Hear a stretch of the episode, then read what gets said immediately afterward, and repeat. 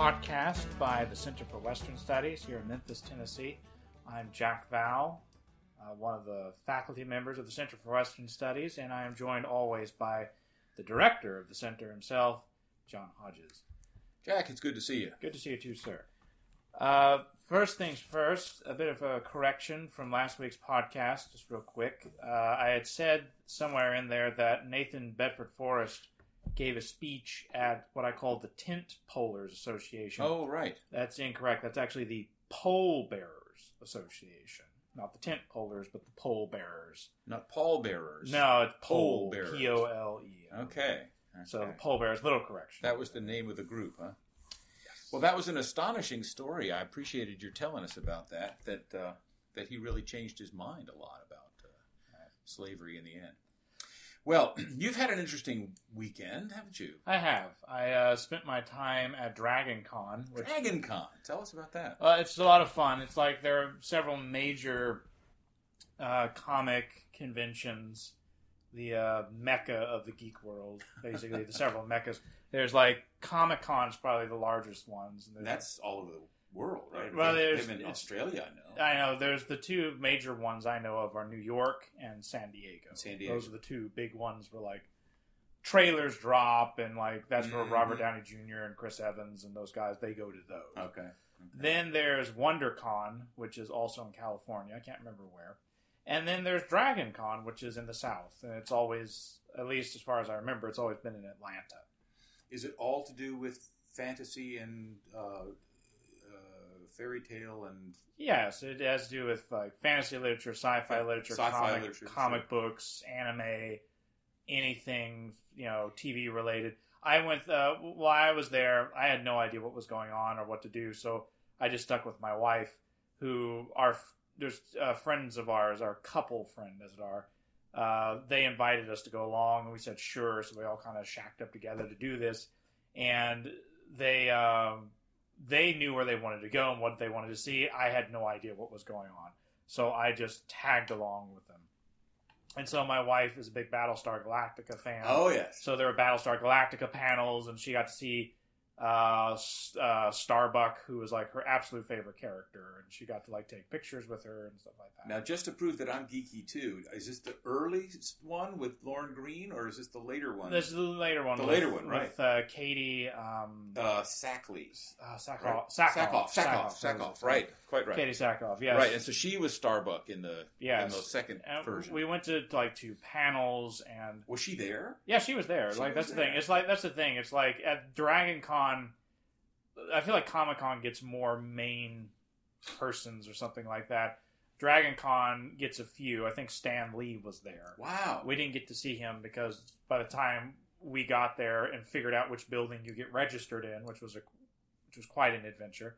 it was felt sometimes like Sisyphus pushing the boulder up the hill, but uh, but uh, when we finally figured that out and found the line, the line was huge, and they said there was no more seating. So Oh, that was a little demoralizing, but we got our bearings again. But for the most part, it's like they had uh, the Battlestar Galactica uh, TV show cast, most of them, huh. and uh, they had a bunch of other science fiction and fantasy actors and stuff. Had a couple of Power Rangers. My Had a goodness. couple Star. How would you know? You- well, that's the thing. I know. It's like, how would you know unless you've been in that culture? I mean, I was sitting No, there. they've got masks, right? Oh, oh yeah, oh, oh, oh, very, yes, absolutely. Well, they're color, they're color, A color, of course, of course. What am I thinking? But I mean, I was sitting there, and you know, we went to go see some Star Trek beauty pageant, which was more like a comedy sketch sort of thing, over and over again. Uh, but it was it was uh, emceed by Garrett Wang, I think his name is. He was Ensign Kim on Star Trek Voyager.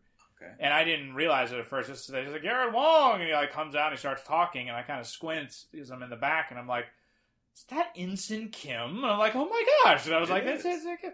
And I just randomly like in the line to a Starbucks one of the hotels, run into like Zachary McGowan, who's uh, stars in Black Sails. He was just there. I didn't talk to him. He was just next to me, Huh. and like the the cashier girl recognized him and went absolutely insane. Wow. Wow. But I had to infer from people calling him Zach and then somebody saying he looked good in black. He was great in Black Sails. I just looked up on Wikipedia who it was. And I was like, oh wow, Oh, there he is. So it was quite fascinating to see everybody. It was wonderful to see everybody dressed up. I say fascinating, like I was on safari or something. it was. It felt like safari sometimes if you're a newcomer, but it was also uh, a, a, an awesome place to be. There's lots of fun stuff going on. It's an interesting bunch of people. They kind of go to these hoping that they can be themselves or something, don't they? It is. It's definitely uh, these con- these conventions are definitely. I don't know if safe haven is the right word, but it's a place where people who feel maybe yeah, it's hard sometimes to say this. What I'm about to say, I was going to say it's a place where people who feel kind of outcast or rejected or something yeah. like that. It, I sometimes feel like it's hard to say that because geek culture, so to speak, has gotten so mainstream that mm. it feels like you know you have celebrities and politicians and uh, late night TV show hosts who play video games or talk about the movies. Right. so right. it doesn't feel quite as outcasty as more. At least you would think that. But the truth is, is you can. This is a place where it's um, unless you're like punching somebody in the street. It's which did not happen. I'm just saying, as long as you're just everyone's there and you're just kind of respect everybody else, you don't like mess with anybody else. Yeah. You act nice. Um, then you're accepted and you're welcomed. It doesn't matter. You can dress up in as crazy a costume as you want. Uh, you can dress up. You know, there were men dressing as women. There was, you know, uh, people doing all kinds of things, and nobody judges you. Nobody looks cross-eyed at you. It really feels like it's a place where celebrities, unless they're like total, you know, elite jerks, which at these conventions they don't feel like it. They feel mm-hmm. like they're very appreciative of their fan base. So mm-hmm. When my wife went, we we got to meet Katee Sackhoff. No right? kidding. Yeah, we met her, and because uh, she was like, there was a place called like the Walk of Fame or something, and it's just where all the stars sit and do autographs. I see. And she got to get a picture with her. Oh, nice. And she was very like my wife says, she was very down to earth and very cool about everything. So it's like you can be these weird, quote unquote, weird things, and you can be your weird self, and no one's going to judge you or like look cross-eyed at you, and you're. And it was an interesting. There was actually an interesting live metaphor of this. I say metaphor; it was a very concrete thing, but it just kind of put a point on the whole thing. Yeah. Um, there were people every time when you watch. Okay, so the way Dragon Con works, like most conventions, I suppose, the way Dragon Con worked is it was broken up over like four or five hotels that are like in downtown Atlanta. Okay. And so you had to go to the different hotels if you wanted to like, you know, oh, you're going to do the, you know, the uh, Marvel Cinematic Universe panel, that's over in the Marriott. But if you want to do Battlestar Galactica, it's over in the Hilton. Or uh-huh. like and they're all connected to each other. Matter of fact, I think like the Hyatt, the Marriott, and the Hilton, uh, which are not sponsoring us, by the way, but the, those hotels were all like connected with each other, so uh-huh. you could uh-huh. just like walk from one to the other. Um, but sometimes you walk outside because why not get from one hotel to the other? And at certain intersections, there were people with bullhorns and big signs that said, you know, God hates your sin and you know, oh, repent, really? repent and turn. And they had, and I don't know if they were. It's not. It felt like a protest, but they weren't exactly protesting. It was like one person on this corner and one person down there, and they were just very kind of sincerely but monotonously just kind of presenting a very basic sort of gospel message. Mm. You're, you know, we're all sinners. You're sinners. You feel the weight of your sin. Jesus is the only salvation. Come to Jesus, sort of. And they were speaking specifically to the the, the Dragon Con to the crowd. They just were there, basically, just yeah, they were just there. They were there because that thing was going on. Right, it wasn't just generally. Right. I don't, th- I don't think this is a regular feature of yeah. Atlanta downtown life, but okay. they were there. Yeah, they were there for it, and they were just outside and they were doing their bullhorn thing, and I and it was like it's not why I said like this was like a visual metaphor of what I mean. Yeah, is that it's almost like those people, whether they intended it or not, because I don't want to like smack on them because they're fellow Christians. Sure. So I don't want to back on them. I do think personally their tactic was completely misguided, mainly because that form of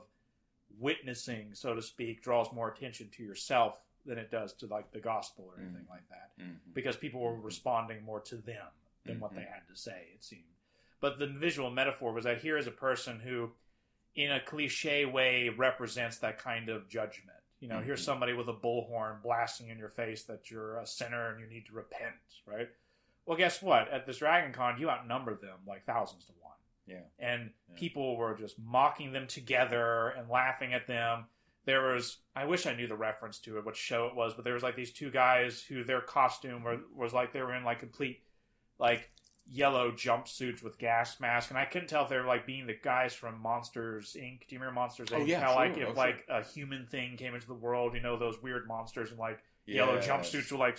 I couldn't tell if it was that or not, but it felt like that. And they had like Mhm. two push brooms, and they like-. And they like when the guy was like talking on the bullhorn. Two of these guys in these yellow jumpsuits and stuff came up and didn't attack him or anything. They just came up and like started using the push brooms like scrub him and scrub his sign and stuff like that. And everybody, everybody all across the the sidewalk, there's like hundreds of people just cheering loudly Wow. because now you're in a place where you outnumber them and they're the outcast. now, Yeah, and you're in yeah. the safe place. yeah. By the way, there there they weren't the only Christians there by a long shot. There was in the vendors building there was somebody doing a much better job. It was called Gamer Church or something like that. It set up a booth. There's there's a vendors building. It's like three floors of just people selling all kinds of geek merchandise. Uh-huh. But they had a booth where they were giving their T-shirts cost a little money, but everything else, like a book called Jesus Loves Gamers and stuff like that, and other things were all free. Uh-huh. And they were just like there to say, "Hey, we're geeks." And you're geeks, and Jesus loves you. You know, it was a much better approach. It was like Uh-huh. not standing there screaming at them Uh-huh. with a bullhorn, but that kind of image of like, there's the, you know, the the rejector, and now they're the ones rejected because they're the lone person, and we're now the big group.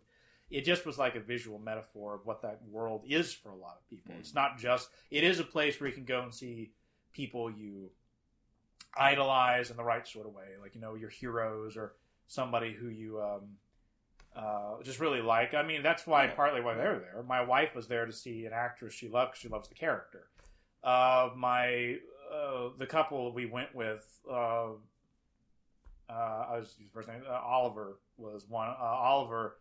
Um, he was a big fan of a man named Benjamin Percy, who's a writer who was like a literary writer, but then he realized that he was bored with literary writing and he got back into like fantasy and speculative fiction stuff. Uh-huh. And now he's trying to bridge the gap between it. And it's a big thing all- that's close to Oliver's heart. And so Benjamin is a big hero to him. Uh-huh. And Uh-huh. Benjamin Percy was going to be there with a couple of panels and book signings. And so Oliver brought his book. He Uh-huh. had. So, like, so people Sure. go there for those things, right? Sure. They definitely Sure. go there, but they also definitely go there because here's a place where, for lack of a better term, they can let their freak flag fly, so Yeah, to speak. Where yeah. they can be Dress up in their lizard suit if they want to. right, or you know, wear the thing they want to, or do whatever, and you know, not that there's probably not going to be judgment, but nobody's going to out and out say it at you. And also, it's Dragon Con; everybody expects people to dress weird, so it's Mhm. like it becomes normal. hmm So it is kind of a safe place where they can feel accepted. You know, on the on the uh, question of the bullhorning, bull, bullhorned Christians, the Hmm. ones on the corners that are That's using the bullhorn. that's a good term. Um, there is um, on, there are two things I want to say. First of all, it is interesting to me that when a group thinks it's in the minority, it seems to want to stand up for its rights and and uh, everybody needs to be loved and accepted and tolerated and so on like that. Mhm. But then when they become the majority uh, and the Christians are in the minority, they can be very bullying and, and unkind. I think. Sure. But that's just one thought. The other thought is that it's it's really not. It's not that what they say isn't true. It's that it's not wise somehow, don't you think? Oh yeah. Um, it reminds me actually of a topic I want us to talk about today, which is this uh, uh, debate over the Nashville uh, statement Right. That came out. If you haven't read about the Nashville statement, we'll let you do that on your own. Uh, but there is a statement that came uh, signed by many uh, in the uh, Christian world Was it like Um, a Southern Baptist Convention statement or something like that? Because it came out of Nashville. I don't know. Came out of Nashville. I don't know that it's Southern Baptist. I know there are a lot of people that are have signed it that are not Southern Baptist. So people like J.I. Packer and and uh, and uh, Cal Beisner and some others. Uh, but it's it's in a nutshell, it's a statement about what they think a biblical view of uh, of uh, marriage and sexuality is all about. Right. Well, there have been some responses to it, I think, that have uh, that have in a sense, argued with it the same way that we might argue against our fellow Christians with the bullhorns. In this, uh, it, that that they, they may be speaking the truth, but they may be saying it in such a way that can't be heard or uh, is unwise somehow. And I'd love to talk about that for a second. Sure. Do you want to jump in there, and I'll and I'll follow up? Sure. Well, the the, the it's interesting about the Nashville statement. I ran into it. Um, I guess what's the word I'm looking for? Like circuitously or something like that. Mhm. Like I didn't run into it directly. It was like it came about by something else. I was wandering um, the the dungeons of Facebook, basically, uh, looking for somebody who's wrong. Because- Good, good. Rare, isn't it, to find somebody Someone who's wrong wrong. It's Facebook? It's like digging for silver or something. but I was trying. I was just wandering around and seeing what was going on because I I try to keep up with like popular opinions and things like that. And someone had posted a, th- a thing. It wasn't a news outlet. I think it was somebody I uh, uh, run into personally. So yeah, like a somebody you personal know. account Sure. and they had posted this thing which was some sort of statement on lgbt issues and i'm interested in these sort of like popular issues hot button or otherwise. Certainly. and what made me want to read it is that this person had posted part of the statement and it was just a very bold just putting it out there. I almost said breathtaking but most people when they say it was just a breathtaking they're kind of being pretentious about like how obnoxious they thought it was. But it was a very just kind of you know we believe that you know lgbt sexual expression is a part of god's creation and he approves of it and they are loved by him and they don't need to change and so on and so forth. It was a very kind of Right. heterodoxical sort of like af- but it was like strong it was like this is the way it is get on board or get run over sort of thing by the Uh-huh. tides of history and i was like wow what is this Mm. so I clicked on the link to look at it, and it was a statement by uh, the liturgist, which is it's it's a website, but I also think it's a band run by uh, the Gungors. Uh, I think it's Oh. Michael and Lisa Gungor. I yes. think Right. Christian musicians caused quite a stir. I don't know if it was last year or a couple years ago, but they caused quite a stir when they very openly came out in support of gay marriage, so-called gay marriage, LGBT issues, and so on and so forth. They came out in big support of it. hmm And so on their website, or on their liturgist website, I guess, they released their own sort of statement. It was this long, sort of like very bold declaration. And I was like, what is the, they kept mentioning something called the Nashville statement. Right. I was like, right. oh, Making oh, reference to it. all right. So I went and I looked up the Nashville statement. I found it. It's like 14 articles, I think. Right. And I was the whole thing going from the liturgist statement to the Nashville statement. It struck me that if I just run into the Nashville statement alone, I would have thought nothing of it. I would have been like, it's it, first of all, it's all very sort of standard Orthodox Christian stuff. There's Mhm. nothing new here. Standard Christian sexual ethical teaching and stuff like that. Um, I was glad that they had a bunch of statements about that you know LGBT people are made in the image of God and they ought not to be bullied or mistreated or anything like it, they were trying to cut that line of like they ought not to be mistreated and we have to stand for the truth of what God says and so on and so forth. But it was it was very standard, just kind of you know oh here's what we didn't we affirm we deny that typical kind of I don't know American church way of writing statements. Right. I right. thought I thought nothing of it because a it was very traditional and b it just felt like another statement. Like I've heard things like the Manhattan Declaration that came out a couple of years ago, and not to cast, as you would say, sir, to cast asparagus. Cast, I don't want to cast asparagus at, at, anybody. At, at anybody. Yeah. But I'd never been impressed by those statements, mainly because I mean they maybe serve as like a rallying cry or sort of like a central thing, or as somebody I heard said, it's just it's just sort of an in-house thing, even though they posted it on the internet. But it's supposed to be like an in-house Christian church thing to just remind everybody this is what the Orthodox position is. That's right. where you stand. It's not That's meant right. to be like pastoral or how to like this is how you should speak to people in real life. It's just like here's like a doctrinal statement. That's it. I think that's a very good point because it's easy to think. In fact, I read I read the Nashville statement and I read the uh, the uh, liturgist statement as well, and I and then I read this uh, Sprinkles fellow. What's Pre- his first? Preston Sprinkle. Preston Sprinkles, uh, and actually, I thought uh, Sprinkles had some good things to say. Um, I, I think that he was warning that uh, a statement that has, uh, you know, we affirm and we deny and so on in it uh, seems a bit harsh and difficult, and he was making the argument that we were just sort of making against the uh, the bullhorn guy on the bullhorn.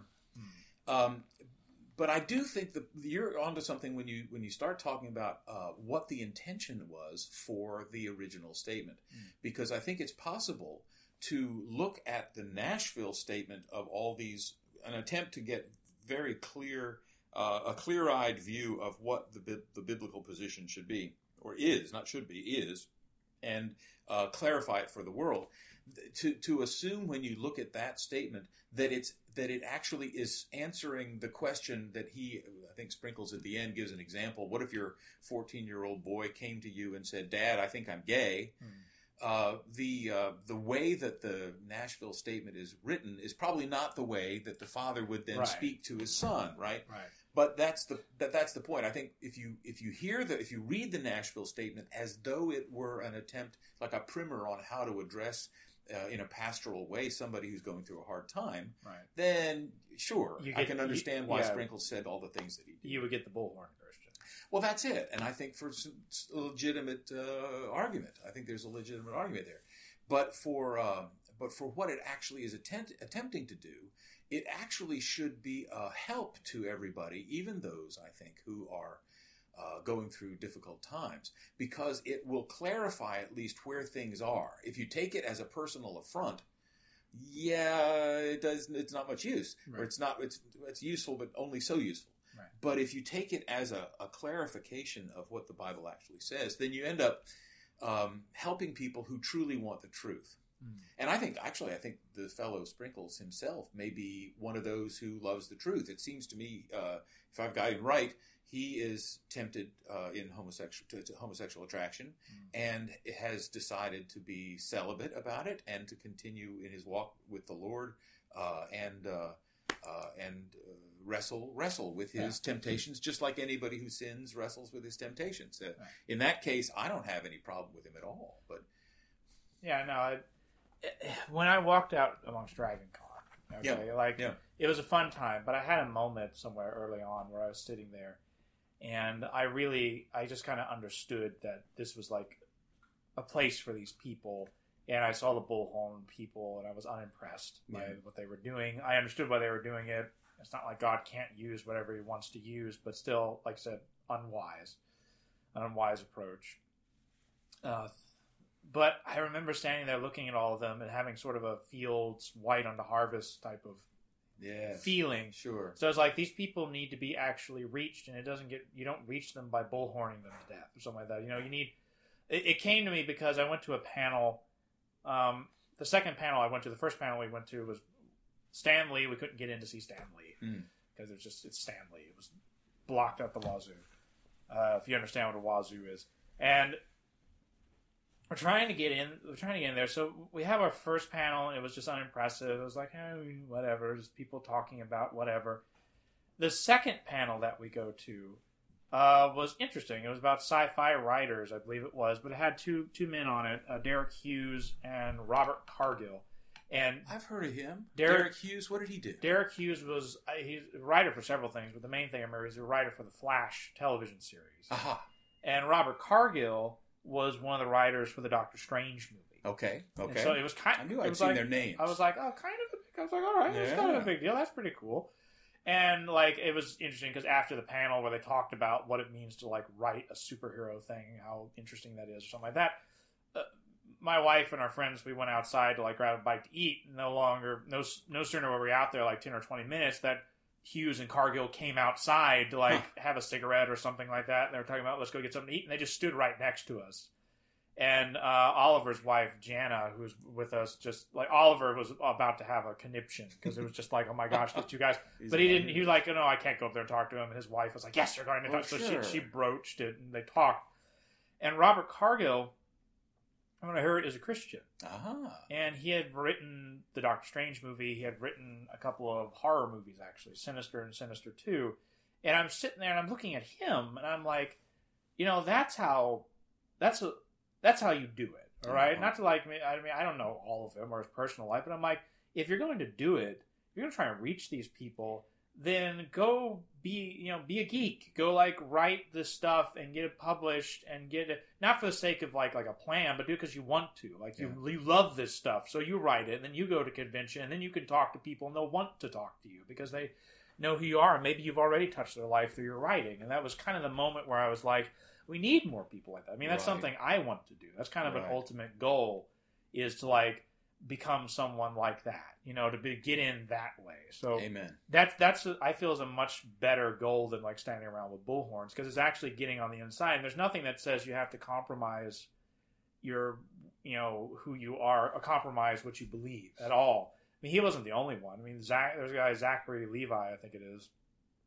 I can't remember if it's Levi or how they pronounce it. Levy. It looks like Levi. Yeah. But he's he's an actor and he's been in a bunch of fun stuff. And he had he had a big contingent of fans. Like it was a huge. Uh, my wife amongst them, and she like got in a big line to go there, and I went to do something else. But she said was just you know tons of people went to see him, Hmm. right? Just to see him. He's not on a panel with a bunch of people. It's just him, Wow. and ask him questions. Here I'm talking. He's a Christian too, Uh huh. so it's like they're there. Yes. And I feel like those guys, you know, the Cargills and the, the Levi's and whatever, they have a track inside that the Bullhorns will never have.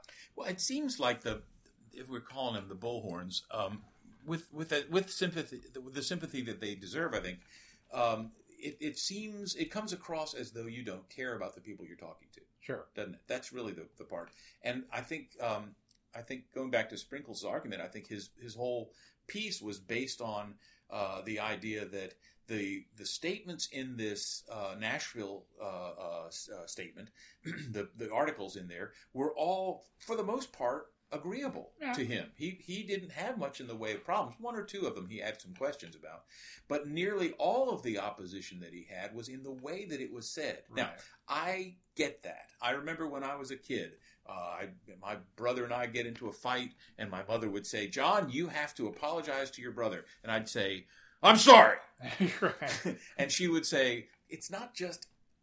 What you say, it's how you say it too, Right. right? And there's it reveals your heart and so on. So it's possible that uh, we can turn people away from the gospel simply by uh, by speaking the truth without the love that we're called to speak it in. Right. At the same time, it's difficult to uh, to um, uh, hold to the truth that somebody else really hates Right. without seeming like you're holding to it is an offense to them personally. Right. You see, and that's the that's the tightrope we walk. I think. Right. There's a there definitely is, and this is the frustrating for me because like the liturgy statement frustrated me. The Nashville statement, I don't know if it frustrated me. I think it I think it only frustrated me in contrast. Like I, I was like I was saying, if I just seen the Nashville statement by itself, I would have thought nothing of it. It's just like oh, standard Christian teaching. And if it causes any stir, it'll be like the Manhattan Declaration or something. It rises in a night, perishes in a night, and we'll move on to the next controversy Mhm. or whatever. Mhm. But in in the context of seeing the liturgist's response and whoever else's response, both kind of the whole thing frustrated me Mm-hmm. because there is this balance of, so to speak, of love and truth. By balance, I don't mean like half and half. I mean more like Right, right. I all mean- in all, Chesterton said Christianity has a healthy dislike of pink.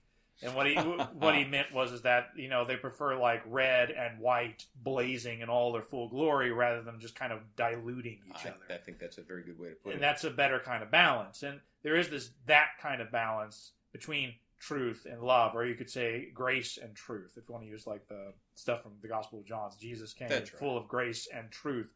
It's both in him at the same time, and you definitely feel, especially in this discussion, you could pick any sort of discussion between uh, Christianity and culture right now, but on, especially this discussion, there are people on both sides and they seem to aggravate each other and cause them to do even more of this is they seem to want to drive a wedge between those two ideas right. and the end result is that either a you become like i guess the gungor type or something like that where you just completely take what is what is christian sexual ethics all right which is not at all parallel to slavery or anything or like you know they said that like you know the church says that homosexuality or, or any sort of like quote unquote deviant sexual behavior is immoral. You know they also said that slavery was moral or something like that. And i'm like it's not the same thing. Right. there is nowhere in the bible that says chapter and verse slavery is right at all times. There's plenty of stuff that talks about it and because it was a normal part of culture back then ways of dealing with it but anybody who reads the new testament and doesn't see the seeds planted for the destruction of slavery as an institution in time is just not reading the new testament Yeah, and the right. people who here's the way I looked at it. The people in the past who tried to argue slavery was biblical had to do a bunch of hermeneutical gymnastics Yes. in order to do it. right. Well, today it's the people who try to say that LGBT or any sort of like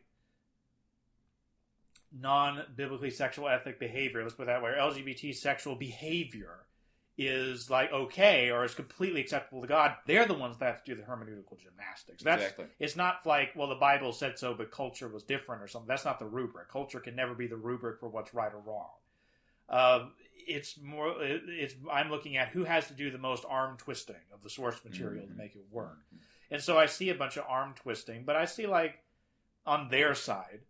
So there's like to affirm it, but on the other side, it's like there's no compassion. There's like no Mhm. sense like, hey, you're not dealing with a, and this is the really hard one. You're not dealing with a political opponent who wants to like destroy your schools and take away your religious liberties. I mean, there's that out there. Right. But when you're dealing with the person on the street, you're dealing with the soul. Okay, that's how my grandmother would have put it. You're like, never forget the eternal value of the human soul. You're dealing with a soul. You're not dealing with an idea or a construct or something like that, or just a bunch of faces on a sidewalk.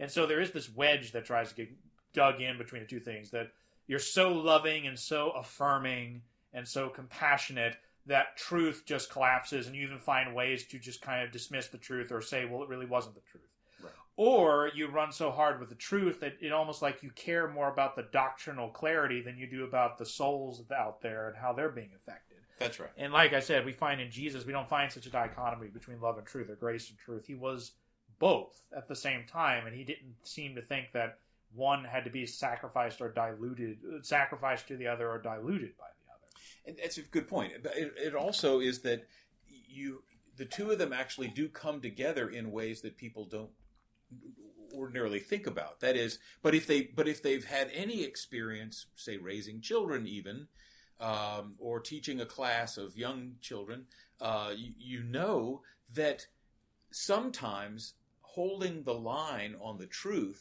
is the loving thing to do. Uh-huh. What I mean is, you have to actually risk losing the friendship of the other person, or even the good. Uh, um, relationship yeah, well, I mean the good opinion. Right. You know, the good opinion of yourself. You sacrifice your own good opinion to a degree in order to be able to help that other person actually not go the wrong direction, Right. a direction that he thinks is very good and that you know is going to destroy him. So, if my three-year-old boy uh, wants to walk across the street. And I say, "Oh, sure, that's okay. You just do whatever you feel like." It's not loving. Right See, it's not sympathetic. It's not loving. It's not caring for him to allow him to do that Right. because there are trucks going by and he doesn't understand anything about that. So it's possible, you know, we're all sinners and we're all in our sinful state. We're all blind hmm. to things, right? You, you, if you want something so badly, you rationalize away the truth in order to have it. right What you need is a brother or sister in the in the faith who cares enough about you to risk the relationship with you in order to to bring the truth gently, gently. I'm, I'm not talking about being harsh and bullhornish, but I'm talking about uh, entering into your life and caring enough about you that he's willing to take that chance. Yeah, that's that's that's the distinction. It's a good distinction because people have used the example before of like, well, they're running out in the traffic. You know, they're a child. Wouldn't you pull your child out? Sure, but don't forget, there's actually a relationship there. That's like parent to child. It's- Exactly. Now that doesn't mean like if you were a stranger and you saw a child about walking the street, you shouldn't pull them back. But recognize that the child may scream their head off, and their parents who weren't paying attention, and then turn around and see you holding their child by the nape of their, you know, shirt, are going to wonder what you're doing and be very mad at you. And there's a whole bunch of mess that happens you have to explain. If you don't have a relationship with the person already, it's not impossible to help them, but it's better when you have that actual relationship, and that's what's not being. That's what sometimes doesn't get built. Exactly. It- That's a very good point. I think uh, you, you need to be able to build a relationship with somebody. And what you mentioned earlier about Comic Con, or I mean uh, Dragon Con, and the and the writers who are Christians going into there and actually doing a good job writing, and then having a chance, having a platform in a sense uh, to be able to build, uh, to speak what they want to say, is a way of building that kind of relationship. Um, and it can't be faked. No. You you can't just say, "Well, I'm going to write uh, these stories because I want an opportunity to evangelize." No, you have to actually care about the stories. You have to care about the art. Wasn't there someone you you you have your education in conducting? Yes. in conduction and composition. Didn't you? Wasn't there someone you knew when you were that like he was a composer and conductor? He was a Christian, but he didn't care about the music nearly as much as he cared about getting a message out through the music. You know He well, at one point in his life, I, I don't know if he's still thinking this way or not, um, but but at one point in his life, he was saying the only reason I get these jobs in conducting is so that I can evangelize musicians in the orchestra. It gives me an opportunity to evangelize. Well, I think it's it's half of what you were talking about, but not the whole thing. Yeah, maybe you get an opportunity to talk to them, but if you don't care about it, the music, if you're just doing it for the evangelism, and I don't know that he was completely, but if he was, uh, then he, you see through it. It's brittle. It's two two dimensional. Right. It's not real.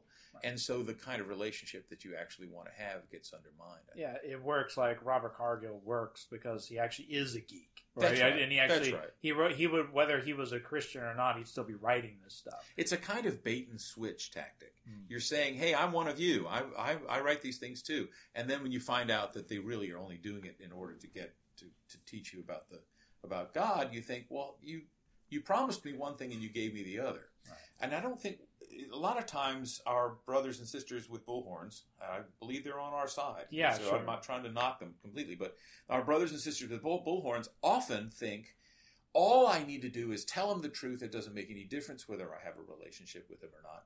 And the result of that is that it actually does damage to the message that's being spoken. Right. It was Jesus that looked out as you did at the at Dragon Con maybe and felt a, a, a bit of a, a, field white with harvest you know people that you could speak to and love and care for and, and be involved with minister to yeah. uh, Jesus saw Jerusalem right and wept over Jerusalem he he was he was moved to tears and and and saying I I want so badly to call you to me. I want so badly to be able to help you have a relationship with me and for me to love you, see my love for you and so on. It was never him on the top of the mountain with a bullhorn yelling at right, Jerusalem. Right. Can you imagine that? Yeah. Hey you guys down there, know. hey you down there. Yeah. That's not that's not that. No. And I think the um, I think the attitude um, that that we should have is the the artwork is itself inherently worthwhile. Yes. You see, and if that's the case, then the people who also love the artwork will see the legitimacy in your heart and yeah. And then there's a there's a relationship that may eventually come to the point where you can uh, earn in a sense earn a, the right to talk to them about their about their lives. Yeah, and that's that's you say to earn the right, and that really is the key. It's like you have I feel like it's real missionary work involves actually becoming a part of the culture you're trying to like win. Yes. Or at the very least, be already in some way have a connection with that culture. I mean, a, a person who goes into like a foreign field, if they're going there, oh, I feel called to go there, but they've never had any interest in that country or its culture or its people. Right. It's not that they can't learn, but I feel like they're going to have a really hard time for like the first few years if they, if, especially if they don't sincerely start to be a part of that culture. But if it's somebody who's like, you know, they want to be a missionary to Japan or something like that, well, they've always loved Japan. And yeah. they've even tried to yeah. learn Japanese language. Maybe they're a huge anime freak and they just love sure. it or something. So they already had this sort of love of that culture anyway, you know, of its history or stuff like that. They're going to have a much better time of it. You know, they're going to be able to integrate in that culture and sincerely do it. It's not going sure. to be like, I have to do this because this is my duty. There's going to be that, I want to be there. Yeah. And people, like you said, people can tell they can tell when you want to be there because you just love the thing, when you want to talk to them because you love to talk to them. That was the thing. I keep bringing up Cargill because we had the closest like contact with him. But when uh, my friend Jana got Oliver to talk to him, I mean, Car he didn't seem off put at all. He wanted to talk and he like wanted to encourage Oliver in his writing. And yes, he, and it just was like I just sat there and I'm like that right there is, and this was me feeling very zealous in the moment because I was working on two hours of sleep in a six hour car ride. But I was sitting there feeling, you know, later on was feeling like that right there is more effective than like an army of bullhorns. Yes. Right? Just like one person who genuinely cares about the subject matter and seems to genuinely care about you. Yes. Like, like uh, you, even if they don't fully know you, they just care because you care about this same thing and like they're really interested in it. I, it reminds me of something maybe a little tangential, but I want to bring it up here anyway. Mm. Uh, I heard uh, Ravi Zacharias uh, speak uh, the other day, uh, and one of the things he said was God didn't come to make bad men good. Mm. God came to make dead men live. Yeah. And I really like that distinction. The more I think about it, the more I think the the bullhorn approach may very well be misguided and unwise in the specific sense that they think they're trying to make people who are doing bad things stop doing them. Hmm. You know, Yeah. you're dressing wrong, or you're, you know, uh, idolizing the wrong things, or you're, you know, You're into this culture, so you must necessarily be a bunch of sinful, you know, degenerate freaks. So it's a it's a it's a foolish thought because of course we're all sinners to begin with anyway. So to, to put yourself outside that suddenly seems sort of pharisaical. But but in addition to that it seems to be interested in trying to make people who are doing bad things become people who do good things. Right. and i don't think god cares about that so much. I sound, sound a little radical here. But i think he knows that the fact is we're all dead without him see? And what he really wants is I mean, we're all Lazarus in the tomb, and he's actually calling us to life, calling us back to life again. And life is what we want to give uh, those that we're talking to. And I think about when you talked about Cargill speaking to your friend Oliver, um, he's he's he's speaking life into him. Yeah. You see, he's saying, "I know you love this, and these things are worthwhile to love, and." I want to encourage you to continue and to grow in it and to glorify God with that gift that you've been given. And that's, in a sense, a calling him in the right direction. it's a very different message than just saying, "You're what you're doing is wrong. Now come over here with me, and you'll be right." Right. You know, Right. it's right. it, it is in a larger sense kind of right and wrong in a way, but it's not like necessarily wrong doings. It's wrong being, right? Yeah. your yeah. your existence is like off kilter so much that the things that you're doing are actually could be fun and wonderful and actually are legitimately fun and wonderful but they are not oh how to put it it, it, it the matter becomes too difficult for speech. I think as someone mm-hmm. once said but it's like you think you're this is something that the center of western studies also is is really about. It, it, to put it in maybe a silly term it's like you think you're enjoying anime now you haven't even begun to enjoy it. All right? You think Right. like your enjoyment of it right now is real. It's real and it's valid and there's something really there but there's a whole nother level of enjoyment of all of creation and existence that you haven't even begun to tap into yet. And it only happens when your relationship with your creator is restored sure. it is about i mean the word flourishing gets overused too much but it really is about that. It's mm-hmm. about you are meant to be a specific thing and that specific thing is meant to be glorious and joyful in glorifying and enjoying god. And that's what it's supposed to be in, in all its facets including its science fiction all its everything every human artifice you know, That's that has been made. And it's not about losing those things. It's about enriching those things. It's making them even more glorious than before I mean, if I could, someone like me or someone could go in there and say, you know, I feel like without my Christian faith and without my relationship to Christ, I wouldn't enjoy anime or fantasy or animation as much as I do, is a very different statement than saying, you dressed in the weirdness, you're obviously a sexual degenerate. Repent or or something like that. you know, that's a very different kind of message, and I don't think it waters down or sells out. I feel like, I think the way uh, Preston Sprinkle put it is we need to look at people. I mean, the way he put it was if an LGBT person, let's kind of bring it back around, Mhm. if they come to us and they say, you know, I'm struggling with these things, our response should be something like, oh, you're a sinner too? Well, I'm a Mhm. sinner. Here, hold my hand. We'll hold to the cross. Like together, something right, like, we're just, oh, you're a beggar too? Hey, I know where to find bread. You know, Right, that type of thing. It's like, you're enjoying this stuff too. Well, guess what? I'm enjoying it, and I'm enjoying it like so much more because of whatever. I, I mentioned I, my friends Jana and Oliver. Jana went to the Zachary Levi thing. Again, I apologize if I'm saying his last name wrong, but I have this paranoid sense that I heard someone pronounce it Levy, which I think is completely incorrect. But if I'm wrong, I apologize. But she went there and she wants to be like uh, an entertainer and like do you know stage stuff. Mhm. And she said that listening to him talk about openly how the joy he finds in Christ is what gives him so much joy in his work. Right. She Very said good. that her hearing that greatly encouraged her Sure. in her own sort of thing. And to think, to get up there and say that, not that, you know, well, you know, you know, I found I was I was a miserable smoking, drinking, dancing son of a gun until I found Jesus and he cleaned me up is not the same as saying, you know, I my work in the stuff I do in these, you know, nerd festy kind of things is so much more wonderful because of the joy I find in mm-hmm. Jesus and in this mm-hmm. stuff. That's a very that's the kind of, you know, Dorothy Sayers put it, you know, people may not believe it, but at least they'll know there's something there worth believing. Right.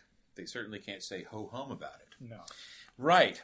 Well, I'm. I'm. Uh, you were talking about uh, anime, and, and as an example, and I and I appreciate that. I think that um, on the on on the flip side of that coin, in other words, you, to, re- recount what you were saying, um, I might appreciate anime now, but I'll appreciate it all the more once I recognize that it's in the in the in the world that God has made, and that I can you know understand it in terms of of, uh, of the biblical view of the world. Uh, on the other hand, though, what happens is that the Western uh, culture, the, the the Rembrandts and the Shakespeares and the Dantes of the world, Mm. um, in a sense, are getting short shrift in our in our day to day. And Yeah. they're saying a lot of times they're saying, well, because it's Western, we can't uh, give it special honor and special uh, Sure. uh, because there are all these other cultures too. And some people argue, you know, some people will ask us, you know, why is your center called uh, Center for Western Studies and not just culture in general? And one of the reasons is there are a lot of reasons, but one of the reasons is that we think that the Christian faith has actually been rooted in the Western culture for longer than it's been rooted anywhere else in the world. Mm. And so because of that, we're we should be looking at you know cultural oak trees in Western civilization when if it's only been a, uh, a generation or two uh, of the faith in a place, uh, you're looking at uh, saplings, you're looking Right. at uh, young trees, right? It's not that they're that they're not alive, they're not real, they're not good. It's just that they're not old. Right. So, one of the ways uh, that we want to try and help uh, is to remind our culture, our own culture, uh, of its own history, right? So, we want to go back to even the pre Christian worlds and read Homer and read Aeschylus and read uh, uh, Plato, but also read Augustine and Dante and Milton and Shakespeare and so on. Um, and look at the paintings and the music and the uh, the uh, the architecture of the various uh, uh, countries in the world that have been called Western. Wide variety of cultures that are included in what we call Western civilization, not just in order to sort of solidify everybody in one place and point fingers at everybody else, like these sort of bullhorn guys are doing. Sure. I mean, that would be the equivalent, it seems to me. Sure. But but to say now that I understand something about the effect that the Christian uh, Christianity has had on a culture, I can critique my own culture from that Christian thought. See, Mhm. because the the Western culture and Christianity are not the same thing, Right. Right? You just see an an, an old an older uh, effect in the culture in West in the West than you would say in Africa or Japan. Right. Or at least a more enriched version of it. Right. You know, there. Are, I mean, someone could say like, you know, well, there's like Syrian churches that have been around for like over a thousand years, something like that. Absolutely true, but Yeah. because of all the Islamic invasions over the hundreds and thousands of years, a purely Christian culture or a heavily enriched Christian culture has not had a chance to develop. That's true. So That's very true. Uh, and, and yet we consider those Syrian churches part of Western civilization, yeah, right? Because when we say Western, we don't mean simply uh, West the Europe. Western Church, Western Europe, right? We mean uh, Christendom, as it were, including the Eastern Church, the Greek Church, and, right. and We, so on. we're including that combination of the Greco-Roman and Judeo-Christian worldview that That's kind, right. kind of encompassed all of the Mediterranean and areas beyond, from Western Europe to Eastern Europe to the Middle East to North Africa, A and lot then of where it spread from beyond that. That's right. A lot of the to, to think, for example, that uh, that when we say Western civilization, we mean white people Yeah. uh, is a mistake Yeah. because many of the many of the most famous early church fathers were actually Africans. Yes. People don't realize that, Yes. but it's true. And so there were people from the Middle East and from Africa and from Or- Turkey, from yeah. you know, from uh, Eastern Europe, from uh, from the North, as as varied uh, as uh, the different difference between an Egyptian and a Scotsman, maybe you Yeah, know. right.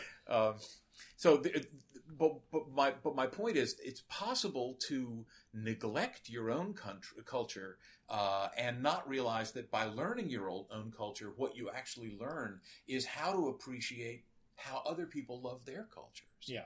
So then you begin to study other cultures as well. If you don't have Western civilization under your under your foundation, as it were, uh, then the element of love for all people gets lost, It's a and we get into a kind of tribalist world. it's a truer kind of, if I can use this word, it's a truer kind of multiculturalism. Like a Yeah. typical academic multiculturalism and popular multiculturalism is an idea that all cultures are equally valid in some way, which is really another way of saying all cultures are equally boring Yeah. because or they sh- or that they should be boring.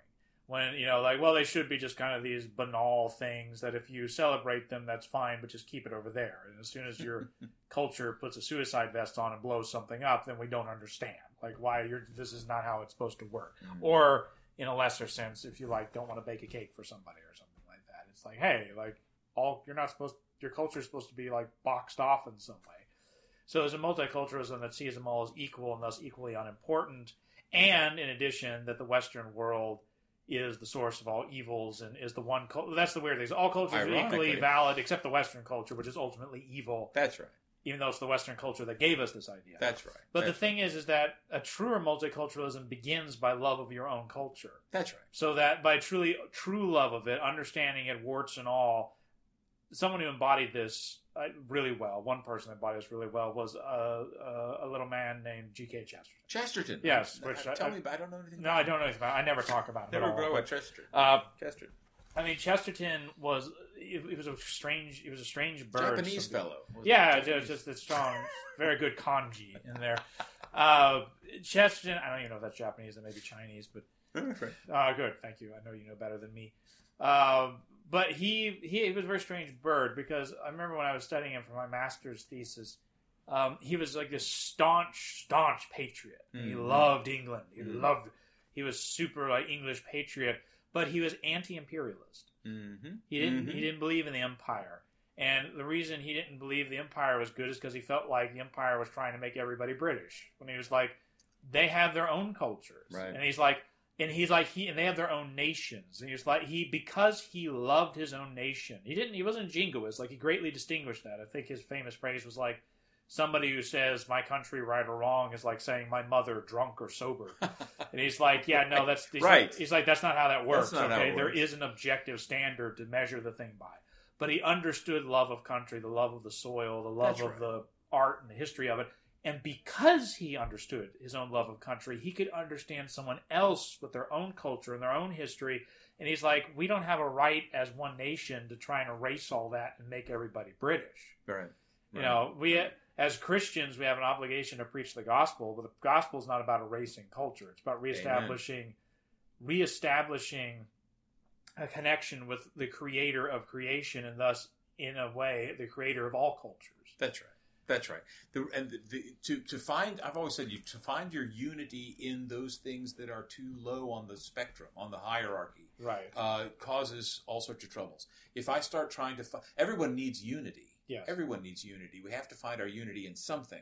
But if we find our unity in our race or in our nationality or in our gender or in our economic class or in our well, name what you like. Um, our our ideology, um, our our homosexuality, or our sexual preferences, or something. Sure. If you do, if you find your unity there, you'll end up be having to make enemies of anybody who disagrees with you. Right. But if you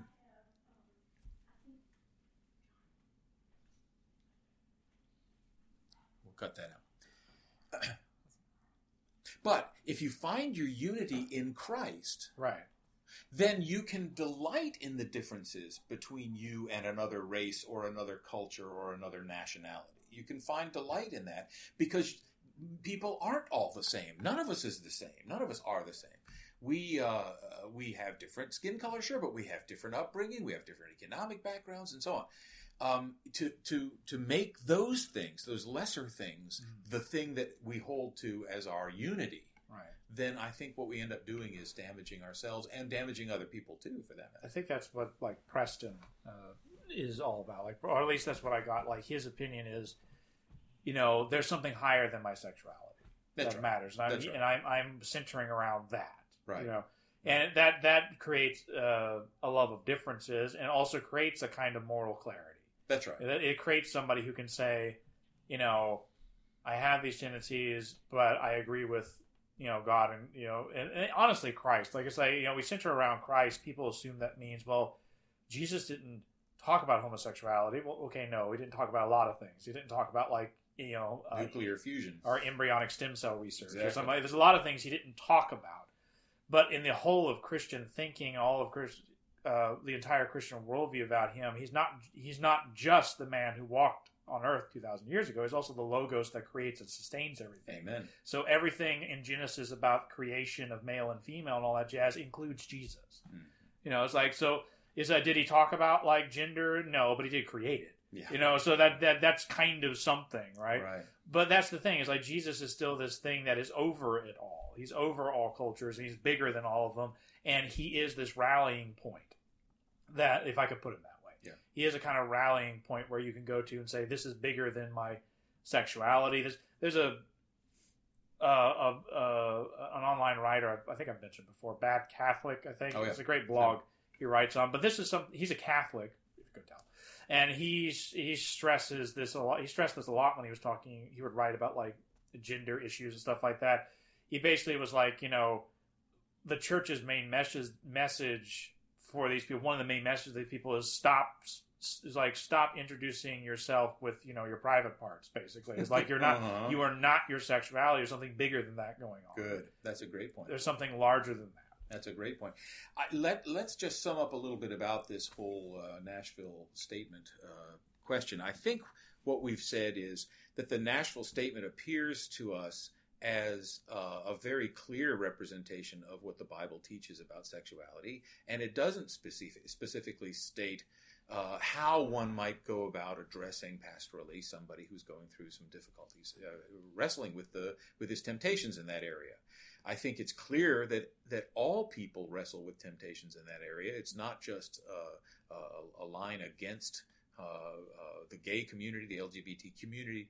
Uh, and if read that way, it's understandable why people like Sprinkles would have such a trouble with it because uh, it sounds very harsh. It sounds very unloving. Sounds very unkind. It sounds very flat and doctrinaire. Yeah, I'm not even sure that it sounds. It sounds harsh. I'm not saying it is harsh, mind Right. you. I'm saying it sounds harsh if you take it from that perspective.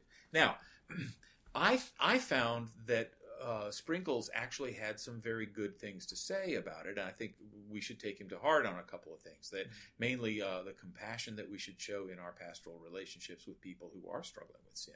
Uh, and recognizing that we're sinners ourselves, and and speaking to them in a very humble way, and that, and uh, and full of grace and truth, as you said so well and Jesus quoted Jesus saying. Um, but uh, but also, I think he's mistaken in his approach in that he he looked at it from that one angle as though this were a statement specifically against LGBTQ people, and it wasn't. No. And I, I don't believe it was. And I, and for that reason, I think he needs to rethink some things uh, in his critique. Yeah. Beyond that, I think the um, the liturgist uh, uh, article that we both read Uh-huh. seems to me to have some explaining to do. It seems to me that it, it makes some assertions about what God accepts and what He rejects Right. without a whole lot of uh, of argue without a whole lot, a lot of supporting Right. argument. A lot of statements than arguments. That's right. Now that you could argue that the Nashville statement is a series of statements as well. I affirm this. I deny that. We deny that. However, I think you can you can see the arguments there from the Bible, and I think the the ones that uh, come from the uh, the liturgist piece need to need to rethink them their their arguments. They have to actually give better uh, supporting material in order to be taken seriously. But I do think the sprinkles argument actually is in the middle and has some validity and has uh, and also has some problems with it. So I'm glad to have read all three of them, and I'm hoping that uh, I'm hoping that if any of our listeners are going to dive into this, Mhm. that they will take uh, all take the chance to read all three of those uh, because they're all worth reading and uh, considering. Well, with that, we will perfectly segue into, as we're running out of time, Oh, right. we will run in. We will segue into recommendations from the week. Anything, Yeah. any, anything you got, Hodges? Something to read or the. For those of you who may not know, we like to wrap up our podcast with anything we've run into over the last week or so, where it's something we've read or we've seen or we've listened to, and we just want to recommend it to you, our listeners, as something to go check out. So, other than the Nash, the three statements, it's the Nashville statement, it's the statement by the liturgist, and Aaron Sprinkle. His statement is called "My Nashville Statement." Uh, if you Google Preston Sprinkle "My Nashville Statement," you should be able to find it. But Hodges, is there anything you like uh, would like to recommend? And then I'll go. Yes, I'm. I'm interested in. Uh, we were talking about the importance of Western civilization, Western culture, and so on, and why it's important to read those things. There was an article. Um, I think it's not recent. It's probably a couple of years ago, maybe last year. No, it's last year, February of 2016, by uh, a, uh, a Dr. Patrick Deneen, who teaches at uh, Notre Dame College, uh, and it's called "How a Generation Lost Its Common Culture." And in it, he says. Um, basically, I mean, he's very, very forthright about it. He says, uh, "My st- he taught at he taught at um, Georgetown, he taught at uh, Princeton, and now he's teaching at Notre Dame. So he certainly had uh, a lot of experience with college students. And he starts the thing off by saying, "My students, my college students, are know nothings. Mhm. That is, they're people who don't know anything." Well, now that would be a terrible thing, right? He says they're very kind, they're very gen- generous, they're very humble, they're very nice people.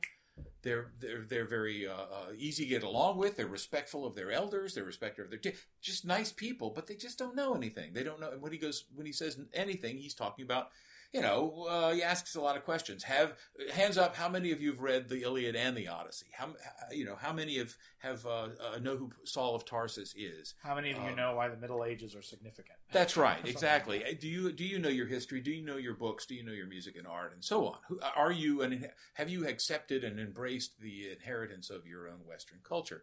And here, but here's the important thing. I mean, you hear a lot of sort of uh, complaints and hand wringing about the state of the uh, education today and so on everywhere. And the thing that made this stand out for me was, first of all, that he's had so much, much experience in our nation's biggest uh, uh, colleges, but also that he's he's saying yes, the education is failing because they're not learning these things, but you can't call it failure.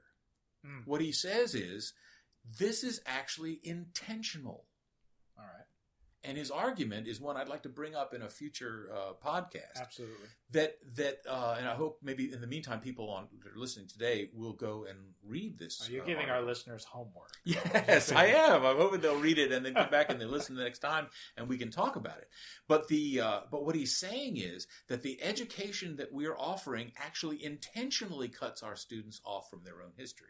It intentionally cuts them off from their own culture. And the reason for that, they actually think they're doing a good thing by doing that. They're getting them to the point that they can be easily manipulated.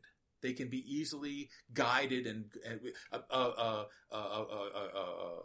tumbleweed is easier to blow around than a, a rooted plant, Right. right? If you're not if you're not connected to your own culture, you're easily swayed, and that's what they're looking for. Sort of a men men without chest kind of scenario. Yes, very much like that. Uh, making reference to uh, Abolition of Man, an excellent, uh, excellent book, and one that we're going to be working with our students this week, actually.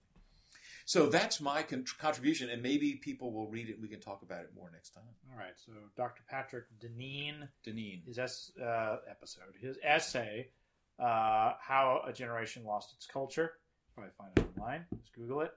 Uh, my recommendations are all Dragon Con related because Good. that's recently. So the first one would be if you've never been to Dragon Con, you should go, especially if you live down in the south like we do.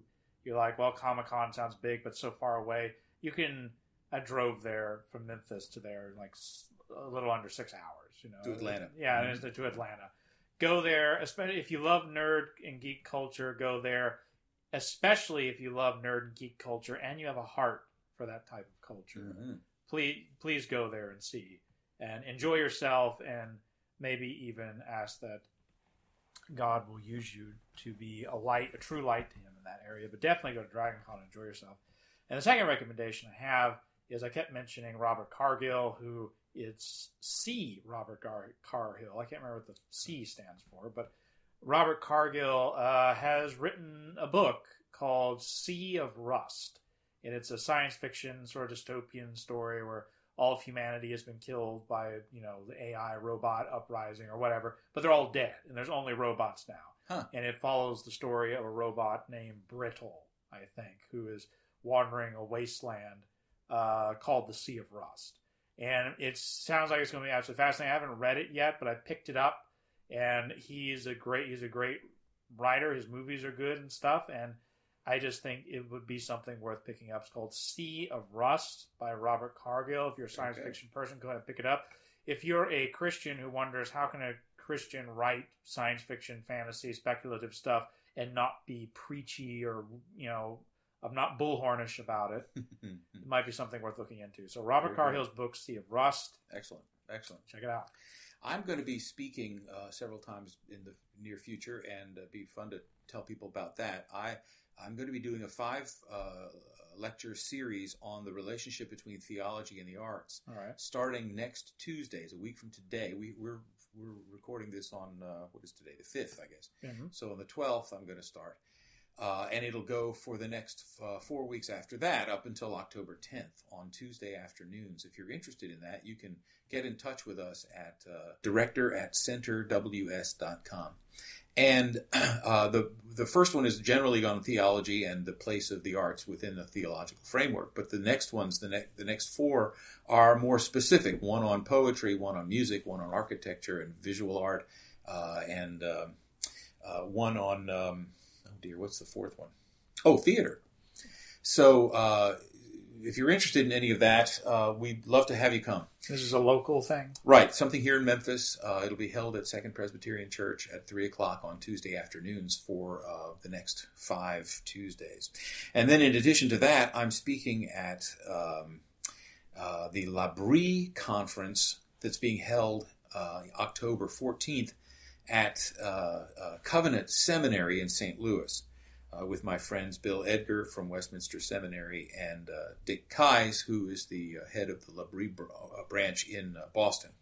And uh, the three of us and many other L'Abri people working are going to be talking about uh, the influence of the Reformation, uh, since this is the 500th Yes. anniversary uh, year of the Reformation. We're going to be talking about that. And since the arts are my area, so I'm going to be talking about uh, the influence of the Reformation uh, in the 16th century on the art of the of the late 16th, early 17th centuries, and on into the to today. So, Again, if you're interested in any of these uh, any of these speaking engagements, you can either email directly, director at centerws.com, uh, or you can go to our website, www.centerws.com, and there's a contact us thing there. You can contact us with any information you need. Uh, our time's up. This has been the From the Center podcast. Uh, I'm Jack Val, and this has been John Hodges, and we will see you next